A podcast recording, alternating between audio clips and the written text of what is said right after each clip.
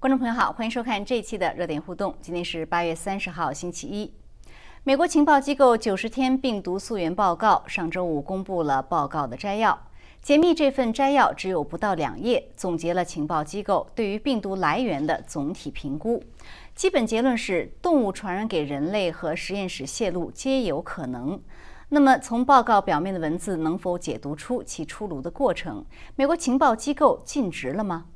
另外一方面，南非又出现了迄今突变程度最大的 C.1 新毒株，可能更具传染性，并且已经传入中国。那么，中共强制全民打疫苗，是否会带来不可知的后果？今晚我们还是请来两位嘉宾一起解读这些最新的热点事件。一位是在现场的时事评论员唐靖远先生，唐靖先生您好。方飞好，观众朋友大家好。嗯，谢谢。那么还有一位是通过 Skype 和我们连线的特约评论员林小旭博士，小旭您好。两位好，观众朋友们好。嗯，好的，谢谢。好的，那我们就先来请二位谈一谈这个呃，这个有关最新的这个病毒报告啊。那我想先请我们的特约评论员呃，病毒专家林小旭博士来解读一下。呃，小旭，我想你上个星期五这个报告出来以后呢，应该已经都呃，都都已经有很多的这样的一个观察和和。呃，判断哈，所以就请您谈一谈，一个就是这个两页的报告报告摘要，你觉得它的这个主要的要点呃观点是什么？另外一个呢，就是说从报告的表面文字来看，能不能解读出它背后这样一个出笼的过程？特别是情报机关啊，它有什么样的这样的一个呃协调啊，或者是呃这样互相之间的这样的一个呃协调和不同的看法的这样一个过程，跟我们谈一谈。好，那这份报告现在出来的只是一个摘要，啊，这个是一个 summary，所以呢，实际上信息还很少。那从目前这个表面的摘要来看呢，我觉得有几个呃比较主要的信息。那第一点呢，就是说他们明确提到了，在就不晚于二零一九年十一月会有呃，在中国武汉应该会有一个小规模的这样的爆发啊。那这个我觉得是算是第一次比较明确的提出来。那这个我觉得是体现了这次情报局所做的一些努力，那也包括之前啊前一任政府他们所收集的一些信息，那也可能也会牵扯到啊这个内部有叛逃者等等这些方面提出来的信息，那就是说比较明确的觉得啊不是像中共官方说的这个事情在十二月底才出现。啊，然后呢，在一月份传到了这个武汉各地啊，等等，呃，而是觉得在呃十一月不晚于十一月哈，这个原话是不晚于十一月的话，应该就已经在人群中已经传播了。那就是说他已经拿到一些证据，说之前已经有人感染啊这样的证据。那啊，至于说是不是呃完全是情报部门，就是通过分析，比如说这个。武武汉的这医院的情况啊，或者是这武汉病毒所病毒所的一些情况，还是通过内部这个叛逃人员所说的一些呃具体的情况得到了这样的确认。呃，我觉得这点上呃，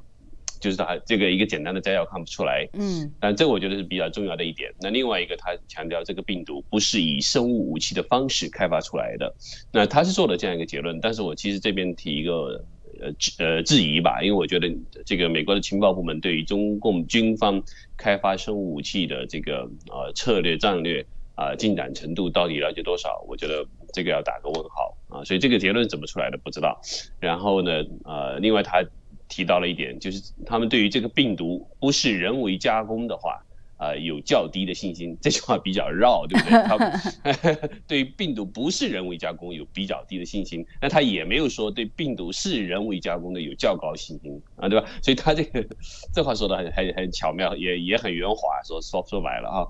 然后呢，他就说我呃，是不是经过人为加工的，目前没有充分的证据。所以这句话呃，一定程度上等于就是说，基因是不是经过基因改造，是这意思吗？呃，对啊，就是经过基因改造嘛，就是。他们说我也不确定，然后呢说不是基因改造的，我也没有信心，啊，或者是信心很低，那就是这个，啊，就是变成是一团浆糊这个方面，对吧？然后呢，另外一个是他就提到说，自是自然感染还是实验室泄露都有可能，而且提提到了情报界本身内部是有分歧的啊。然后呢，他也说目前没有足够的证据，要想拿到足够的证据的话，需要啊拿到早期的临床的样品。呃，这方面呢，啊，需要北京的合作。那没有北京的合作的话，他们也得不到这种确认。所以这是他基本的几个结论啊。而且说还有一个比较重要的结论是说，这个事情啊，可能的这个中国呃中国的官员在这个事件之前是不知道的，啊，就说好像习近平这个 在这个呃疫情爆发之前是不知道这件事情的啊，所以我觉得呃这里面他下了几个大的结论，其中有很多是有疑点的。嗯。那如果说一下我我我对这个报告怎么出来的话，我觉得呃整个这个调查的过程其实是有一点问题的。为什么这么说呢？因为你看到这份报告里面很明确提出来了，就是这个情报部门之间内部的分歧，就反映出来它整个调查的方式，它实际上是让各个情报部门自己去做自己的这个呃分析。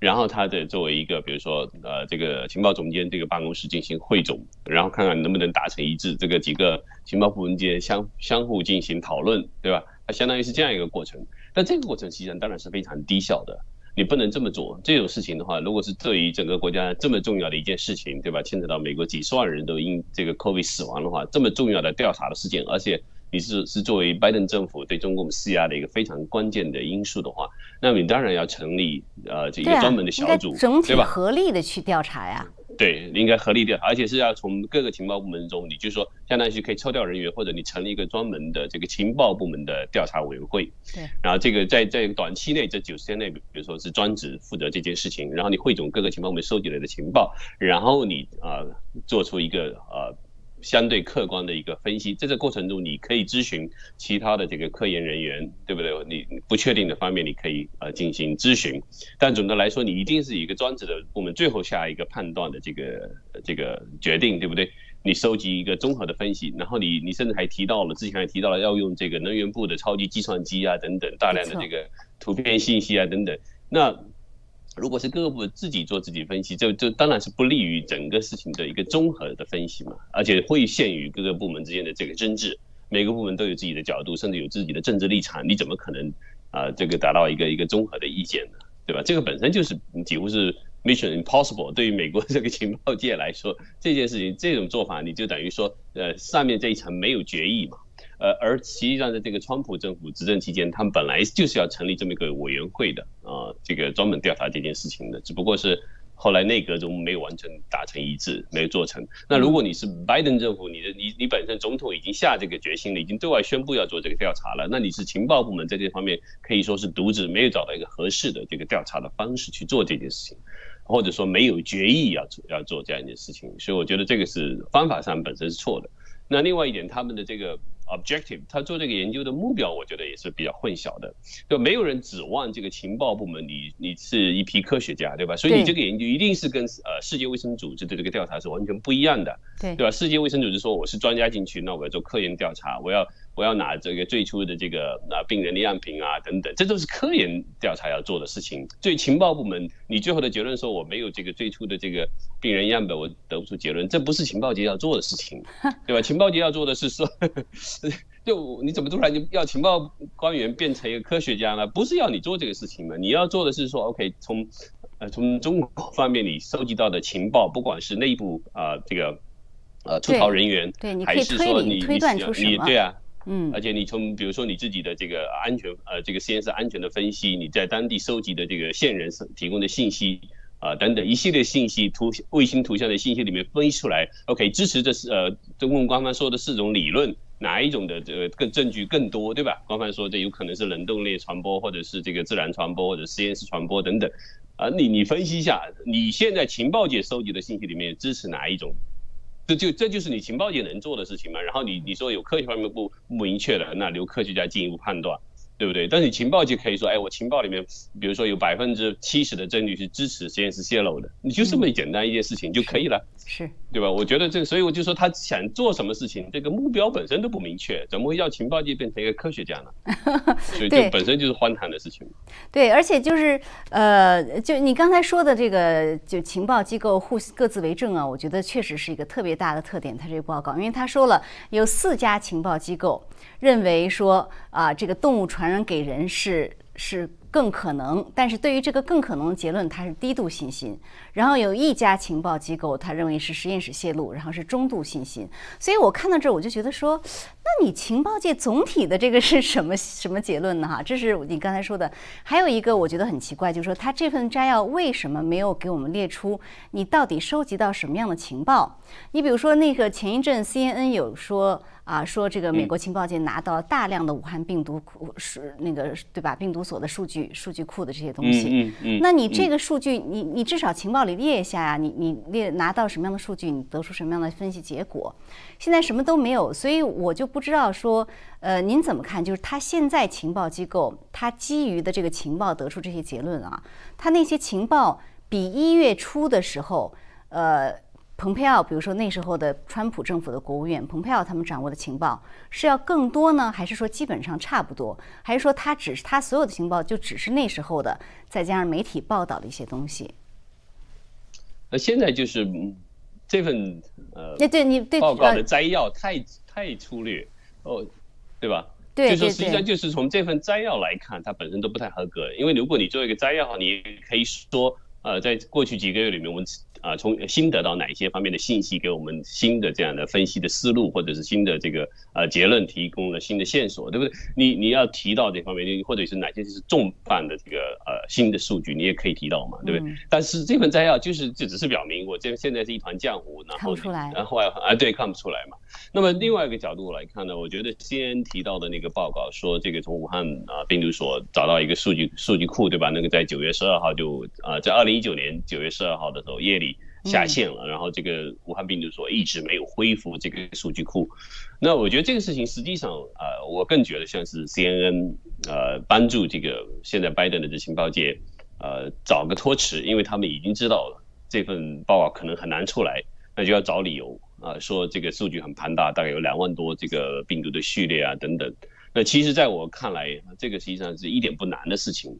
呃，就像我以前在这个呃军方的这个啊病毒实验室，我们就有现成的分析的这个呃 pipeline，这个叫什么中文怎么讲？呃，分析的这个管道一个数据系统啊，对，一个一个管道一个数据系统嘛。那你这两万数据太简单了，分你你只要输入几个关键词，把这个信息输入进去以后，几个关键词，你一下就找到两万里两万份的这个数据里面有有几份。呃，是跟这个 SARS 相关的，或者是跟呃这个蝙蝠相关的，对不对？你这简单一筛就没有多少了，然后你再根据重要的这个呃这个，比如说刺突蛋白啊，基这个基因特点，再做进一步的分析，就更少了。肯定肯定是跟 SARS 相关的，SARS-CoV-2 相关的就更少了，所以没有那么大的难度啊。那你你只有这些相关的这个病毒株，你你值得去分析啊，它有比如说呃这个收集的信息是什么样，是从哪里收集的？对吧？相关的这个野外收集的信息和培养的信息，或者是做了一些功能呃测试的这个信息，才才值得进一步研究嘛，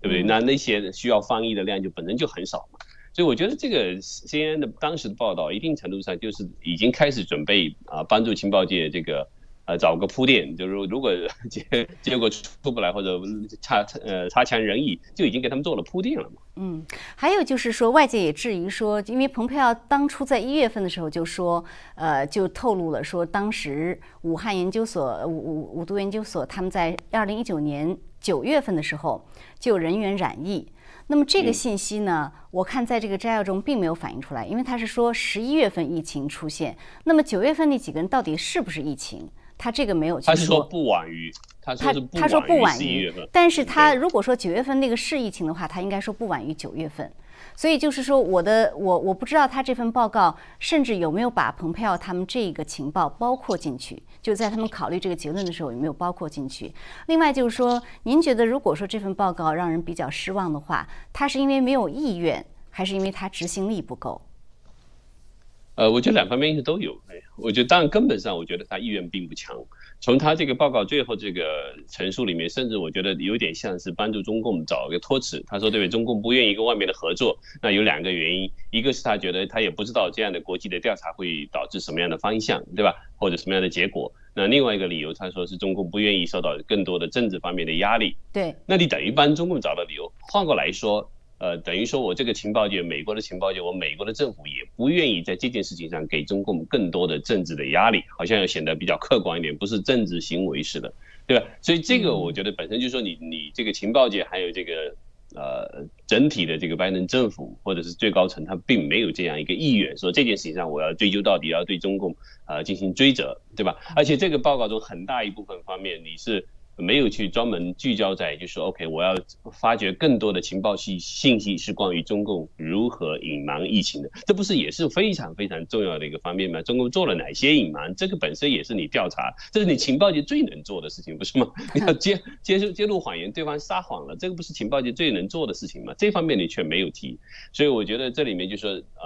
我觉得他们本身的意愿并不强。那另外我刚才提到，就说我觉得执行力上也是问题。那另外本身是不是本身也算是一种渎职呢？对不对？因为这么重要的任务交给你们的情报部门，你最后给我们这这样一个报告了，这怎么交代呢？那你那你以后美国你对呃这个世界卫生组织要进行第二轮调查，你怎么施加压力？你自己情报部门也也也没有给你任何的这个底气吧？对不对？你等于说你又回到了原点，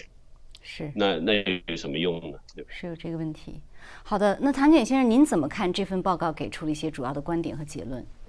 您的看法？呃，我是这么看的，就是他这份报告里面，其实刚才这个小徐已经有提到了，就是他最主要是四条结论，是吧？四条结论你可以看到，他第一条是基本上比较确定的，就是说这个病毒它不是生物武器开发出来的。然后后面的三个都是不确定的，不确定这么一个结论。所以你可以看到，它整个这份报告，我觉得它基本上只是一种，嗯，它的确它不是一份严谨的一个统一的归纳。做出了一个结论的这么一个报告，它只是一些观点的罗列，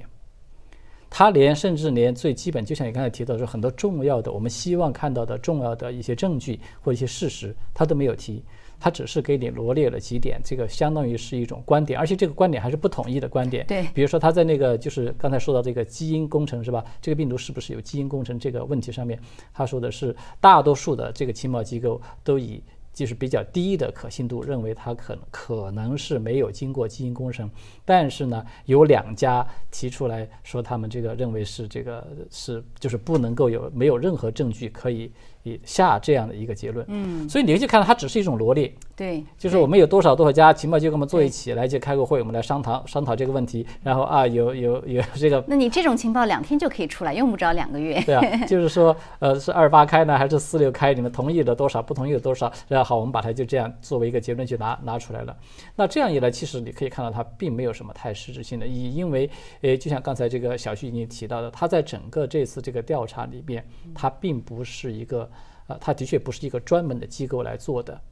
而且就是最后他给出的这个结论呢，它也是属于相当于，就像我说，它只是一种观点的罗列，它还不是事实的这种证明。如果说你是把事实罗列出来，我们也可以看到事实，比如说支持病毒来源的事实有多少，百分比有多少，支持说是自然来源的这个事实百分比有多少。那么这样的话，至少你要是把它这个公布出来，那么全世界很多的这个所有的学者、科学家也好，怎么他们至少心里大概都有个数，各国政府它其实也有一个比较有价值的参考。那么现在你这样给出来的，就会让人感觉这个只是你作为一其中的一部分情报机构的观点，一部分情报情报机构，连你们都是美国的情报机构，这家还不同意你，那家也不同意，你们互相之间的意见都不统一，那你这样一个报告出来，就是说对待大家究竟要如何去判断，或者说指导整个这个国际社会去继续再去推进它，其实帮助不大。嗯，只是说我。我我是这么看，就是唯一要说它是不是也完全没有意义呢？我觉得也不是。嗯，我觉得它其实最大一点意义呢，就是说在于，起码最后呢，它是通过官方的形式呢，还是正式的给这个就是实验室来源这个说法，呃，相当于摘了一个帽子。因为在此之前不属于阴谋论，对，不属于阴谋论了。因为这个是美国政府经过了调查，至少是把这个实验室来源和自然来源这两种。把它作为就是几乎同等的这个比重是吧？可能性是并列的这个来考虑，那么你就不能够再说它是阴谋论了。我觉得其实这是我看到就是这份报告可能说带来的最大的一点这个意义的所在。那么既然不是阴谋论呢，那么下一步你比如说要通过这个 WHO 去进行调查，或者说是你美国呃自己也要继续进行进一步的调查，至少是在有一个一个官方的结论放在这儿呢，它可以说是一个合法的依据了。对我是这么看。嗯，你怎么看它里面提到的两点跟中？中共有关的。一个他是说呢，呃，他说中共目前为止就是阻碍调查和不愿分享信息这些行为。他的解读说，是因为中共政府认担心说这样的调查不知道会指向哪里。不知道会得出什么结果。然后另外一个他的那个判断是说，中共的官员，他当然他没有说习近平或者是哪一级官员，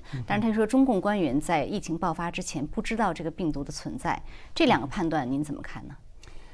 呃，首先第一个，我觉得就是他说这个呃，就是中共这边他们不不清楚，就是这个调查究竟会得出一个什么结论。这个说法我觉得很奇怪，为什么呢？因为我觉得中共他至少有两点他们是清楚的。就是第一个，这个病毒究竟是从哪儿来的？我相信中共应该是清楚的。为什么这么说呢？因为到截止到目前为止，我们看到所有报报道出来的，跟这个就是这个中共病毒同源性最高的病毒，不管是那个什么舟山病毒，还是石正丽他自己所说的那个什么 IATG 幺三这个病毒，还有这个之前的说是换了一个名字，之前还有一个四九九幺的病毒，不管是哪病毒。这一系列的病毒全部都是中国独家拥有，全世界其他任何地方都没有，只有中国有的。所以我觉得这个来源其实中国他们应该自己是清楚的。还有一个第二点就是，在我看来，中共他们应该是对究竟谁是零号病人，他们应该是清楚的。就这个情况，他们应该清楚的。只不过就是说，这个病毒它究竟是从一种什么样的方式突然？因为我们现在看到这个病毒从武汉一爆发开始，就是到。呃呃，二零二零二零年的一月份是吧？公布了这个病毒的序列以后，全世界拿到这个序列一看，哇，这个病毒原来是这么厉害的一个病毒。嗯，就是它一上来一爆发出来，一开始就表现出高度的对人体的亲和力。然后呢，呃，就是我们以前就多次讨论过，说它几乎就是一个完美病毒，是吧？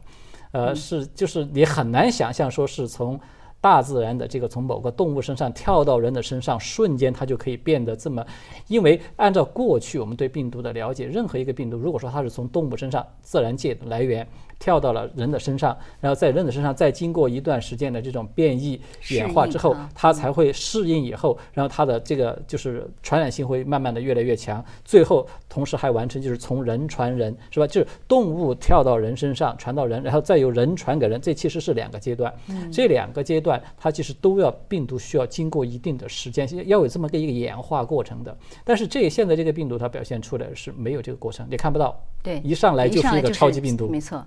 所以呢，呃，我觉得这个过程可能也许是就是包括中国自己的专家，包括世界的专家，现在对这个这个问题，因为你那个序列是已经公布出来的，大家都无法去解释清楚它究竟是怎么回事儿。所以呢，我觉得从这个角度上讲，嗯，他这个报告他说这个中中共这边自己不太清楚，说这个将要将要指向哪些方面，我觉得他更多的应该是指中共他自己。不知道美国究竟能够掌握、挖出一些什么样的证据来，所以他现在就是在这个报告公布之前，他就只有一概的全部都给你否定，一概的一一把给你推回去，我全部都不承认。反正这个我，然后还要倒打一耙，反过来说，你看你要调查我们，我要先调查你，是吧？我现在调查你的德宝，然后围绕这个德宝来编制了整个一个庞大的这个谎言，其实是一场信息战，是吗？这么一个体系。所以我觉得他这种手法其实就是以攻为守了。就中共他用这种搅浑水的目的呢，它最终也是我要把这个水搅浑了，让你也感受到这种所谓要调查你的压力之后，最后我们大家坐下来谈。当然，他期望最好的结果就是最后我们就谁谁也不调查谁，我也不调查你了，你也不调查我了，好，我们大家一拍两散。我觉得他是打这个主意。是，所以就是说，呃，情报机构对于中共政府这两点的判断啊，我觉得对于很多了解中共的人来说也是没有说服力的，就是不知道你怎么会得出这样一个结论。呃，当然就是我看，呃，像呃，之前恒河有在他的自媒体中也提到说，说中共的这个系统不止一套，呃，他的卫生部 CDC 这个系统不知道这个病毒存在，不意味着的他的军方系统不知道这个病毒的存在。对，的确是，就像刚才提到，就是说，如果说这个病毒，因为现在有很多的专家也有认为，嗯，哎，而且这个就是中中共自己的专家，那个张永正是吧？上海那个专家，他自己最先提出来的。他最先提出来就是舟山病毒和这个中共病毒这个同源性是最高的，他就怀疑舟山病毒跟这个病毒是有关系的，而那个舟山病毒其实就是中共军方独有的，所以呢，它就带来一个问题，就是说，就像你刚才说的，那么中共它本身这个就是作为民用是吧？这个系统的，或者是作为这个就是政府层面的，像什么 CDC 啦、卫健委啦，还有各级的医疗机构，它这个可以说是一套系统。那么这些官员，他有可能在这个疫情爆发之前，他的确是不知道的。但是作为搞这个病毒研究的，像武汉病毒所，一直到中科院，一直到军方的很多这些机构，他们成天都在弄这个这个冠状病毒，尤其是石正丽是吧？他基本上主导了整个对冠状病毒，他几几乎是这方面的顶尖的专家，因为他拥有独家的资源嘛，全世界其他地方都没有的。所以这个我说你要说他们完全也是事先一点都不知道，我觉得这个可能无论如何都是用常识你都可以判断他是说不说不走的。所以呃，现在我们看到就是这份报告里面提到说什么。什么中共官员说他们可能不知情？嗯，这个中共官员本身这个词，它的含义就是很模糊的。你究竟是指的谁？是没错，是吧？它是模糊的，它没有具体的说清楚。所以呢，也许是美国，他我我我不太相信说是美国，他们连这个最基本的就是中共，它是这么两套系统，嗯，他他分不清楚。所以呢，我觉得更有可能他是出于一种政治上的考量，就是以这种方式呢，故意的，我我不说的太明白，就是。模糊战略吧，我觉得发现美国在很多地方他都喜欢使用模糊战略。所以现在就是说，这样一份报告出台以后啊，我看拜登发了一个声明嘛，基本上给人感觉就说啊，这事情就到这儿了啊，基本我们也做了我们该做的了，下一步我们就是要跟国际一起呼吁中共进一步开放配合，呃，然然后又说如果你不开放配合，就是不能接受的。但是呢，就是说下一步。这个在溯源上到底就是从美国方面来讲，它能做什么？那从国际社会的角度来说，呃，他们又能做什么？您怎么看呢？这个？我觉得美国，呃，我自己个人的看法，美国我觉得他能做的不多，因为像接下来这一步，如果说首先就是这个病毒报告本身并没有给出一个强有力的证据性的这样的一个东西。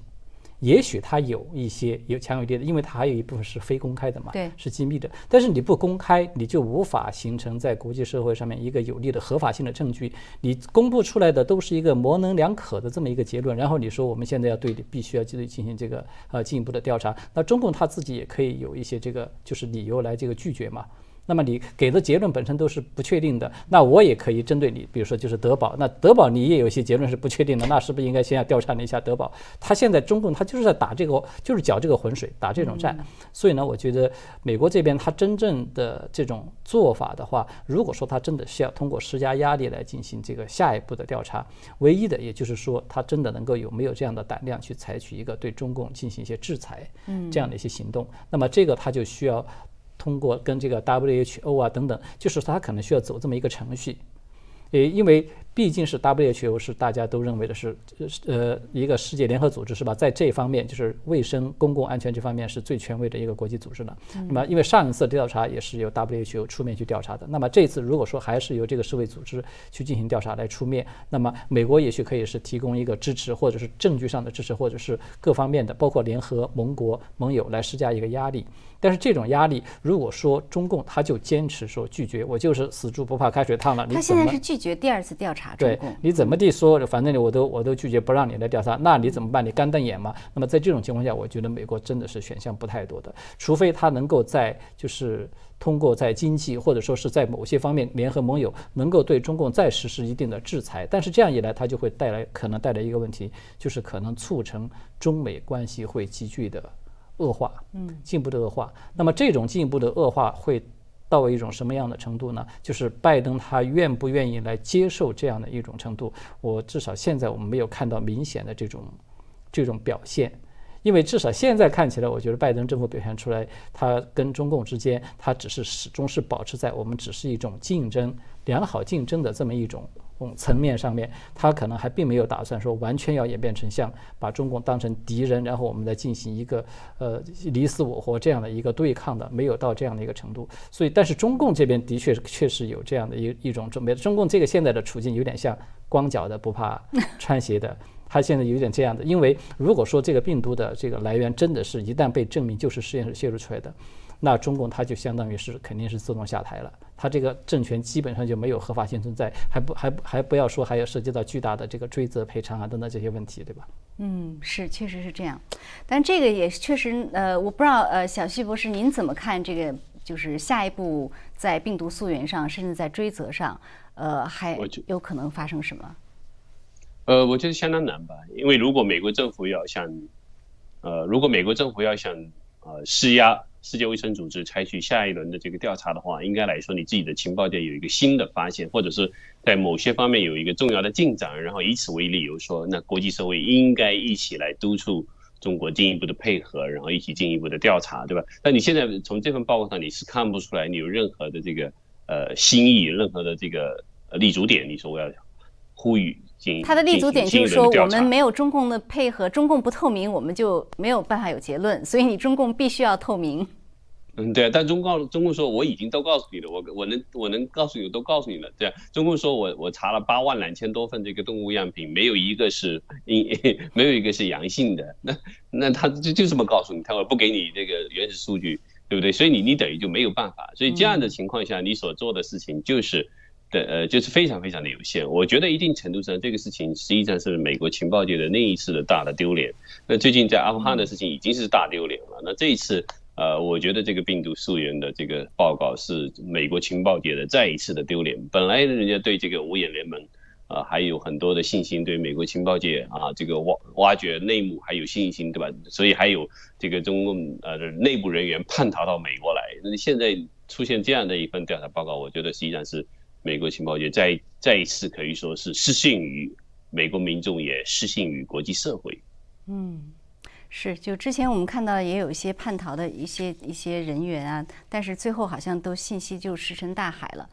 呃，那好，那病毒报告呢？我们暂时先谈到这里啊。下面还是有蛮重要的这个事事情，也想请小旭博士先解读一下。就这两天呢，我们发现说，呃，媒体在密集报道一个新的病毒株，就是在也又是在南非发现的，叫 C 一二这个新的变种病毒，而且呢说这个毒株呢，一个是它。呃，传染力超强，有可能啊，我不知道这个有可能是不是因为他们现在还没有做足够的试验。然后另外呢，也有可能规避疫苗能力也很强，而且现在这个毒株呢已经传到了包括中国在内的六个国家。所以跟我们谈一谈，您对这个最新的变异毒株知道多少呢？嗯，那关于这呃这个新的变异毒株啊，它现在的命名是 C 点一点二，呃，那这个变种呢，目前真正的研究报告很很少，只有一份。啊，比较有分量的来自南非的报告，那它基本上是根据啊病毒基因的序列所做的一个系统的分析。那从这个序列特点上来看的话，它基本上是包含了很多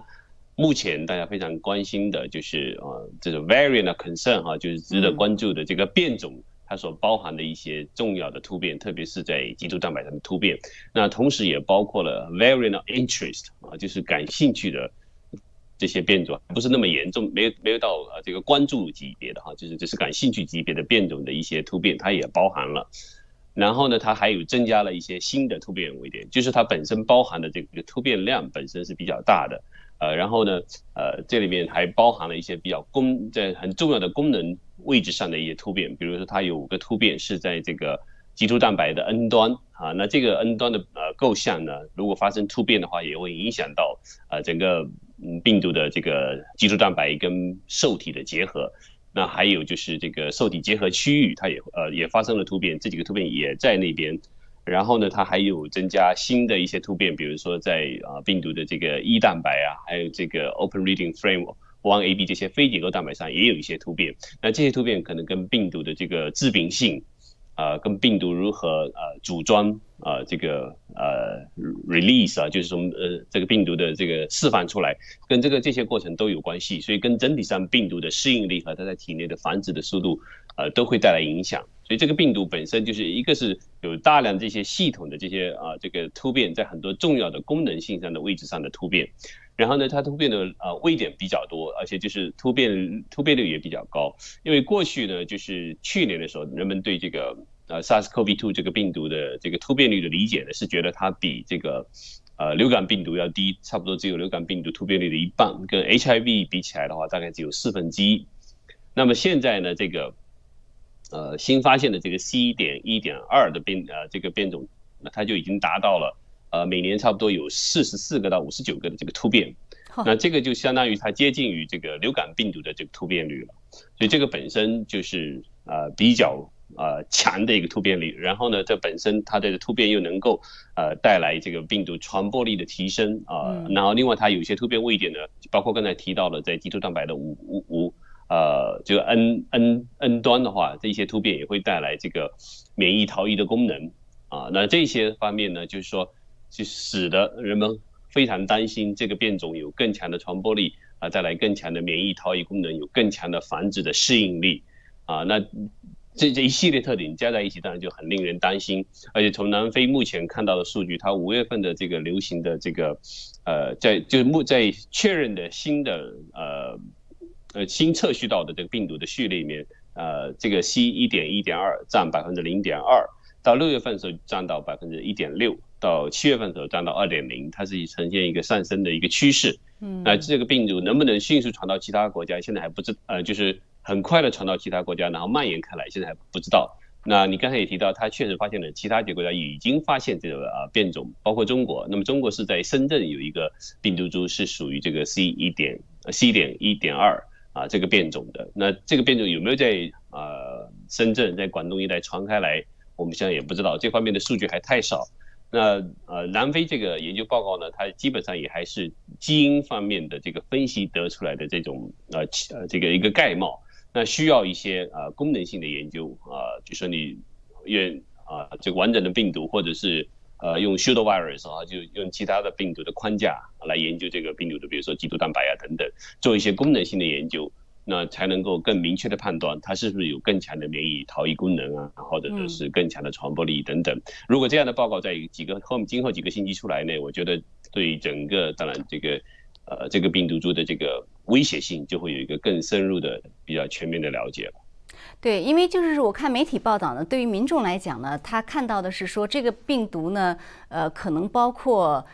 比如说现在我们说 Delta 病毒这种变种变种，对吧？大家都很担心，它是一个最普遍的。但是它这个病毒呢，最新的病毒包括什么 Alpha、Delta 什么都包括在里面的这种这种变变种。另外呢，就是说现在大量的大家在打这个疫苗，但是这个如果这个新的。呃，变变变种病毒株，它对于疫苗的这个规避性又特别强，那相当于你现在打的疫苗是不是就没有用了？就它是不是有可能给给人类带来更一个大的麻烦，比之前的病毒，比之前的变种？是是有这个担心，因为他现在看到的，它不是呃，比如说刚才提到的这个在基础蛋白的五端啊，就五撇 N 端哈这个部分，它不是单一的一个一个突变，它有好几个突变，那形成整个。N 端的整个呃，就是 Frameship 的一个大的一个框架的一个调整，就整个好像构象有一个很大的变化。那这里面就会牵扯到比较强的呃，可能免疫逃逸的功能，所以你会使得很多原来呃，这个不管你是疫苗还是感染啊，那都会激发很多综合抗体，是针对这个呃这个无撇 N N 端的这个呃基础蛋白基础蛋白的部分嘛。那你现在如果这个部分我有很大的这个突变的话，那那你可能产生的综合抗体就没有作用了。所以如果是大规模的变化，这个是我觉得是是比较令人担心的。然后另外就是大规模的这种呃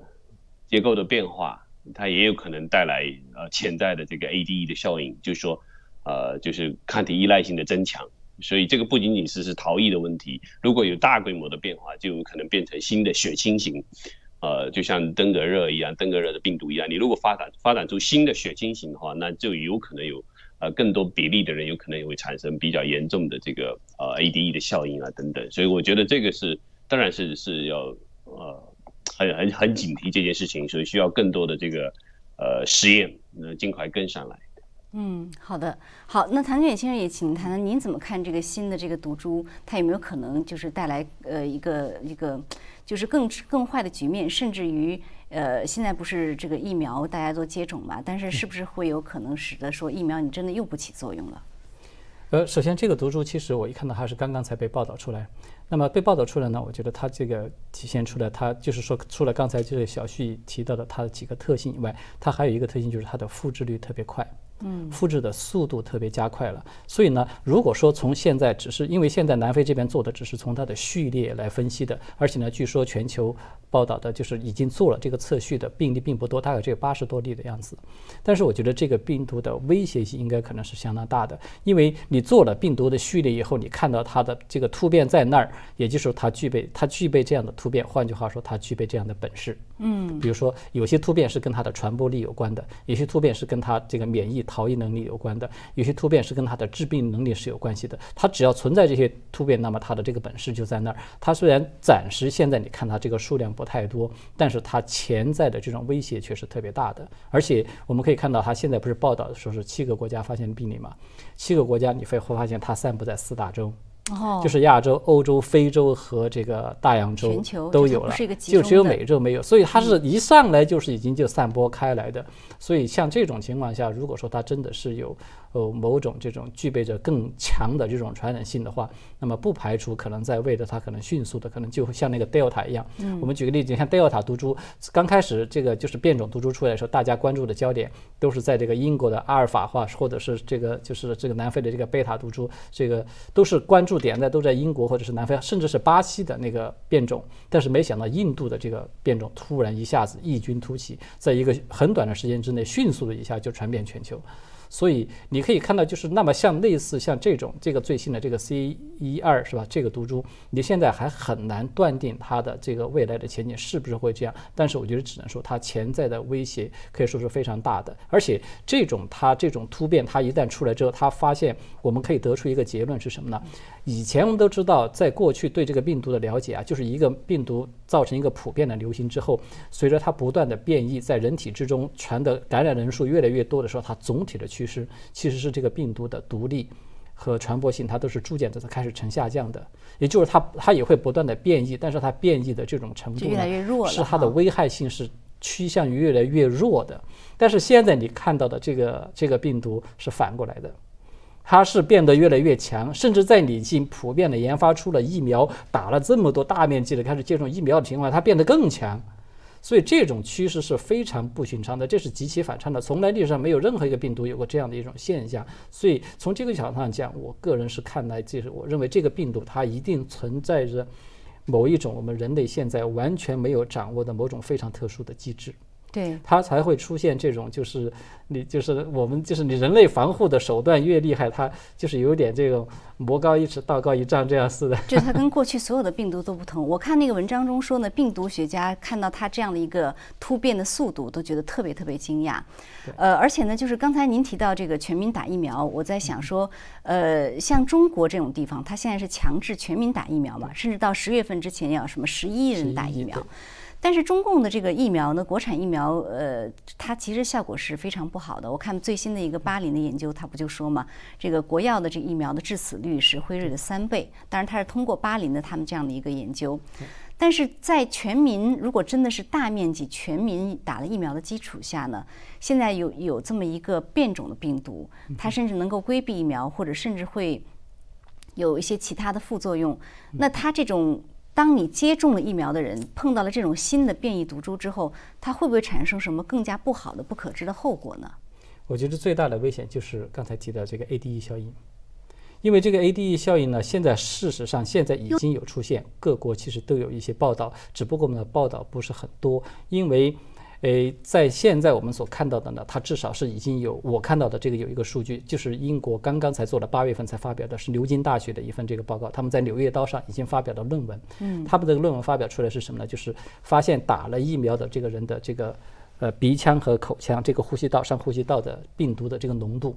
是没有打疫苗的这种浓度的超过两百五十倍啊。对，它是这么一种关系，所以也就是说，它现在已经开始，也就是打了疫苗之后，其实反倒有可能导致这个人的传播传染力是更强的。它因为打了疫苗，为什么它会出现这种现象呢？就是说，它打了疫苗之后呢，这个疫苗它对这个病毒的这个人的发病，嗯，的确起到了一定的抑制作用，但是它抑制它的发病，但是却导致它的传染性会非常强。哦，所以那在这种情况之下，它传播的范围可能是更广的。那么在这种情况之下，如果说你再来一个新的强力的变异的病毒，就像刚才这个小旭提到的这一点，如果说它真的是往那个血清型的方向去转变，它出现大面积的出现 ADE 效应的时候，那个时候打过疫苗的人，或者是曾经有隐性感染的人，那么他再感染上这个新的病毒，就有可能出现大 ADE 效应的大范围的出现，那个时候可能会出现就是大面积的死亡。就是对人体，就是他打过疫苗，如果这个新的病毒出现 AD 效应，所以对他本人这种伤害伤害是比没打疫苗的时候要更重，要重得多。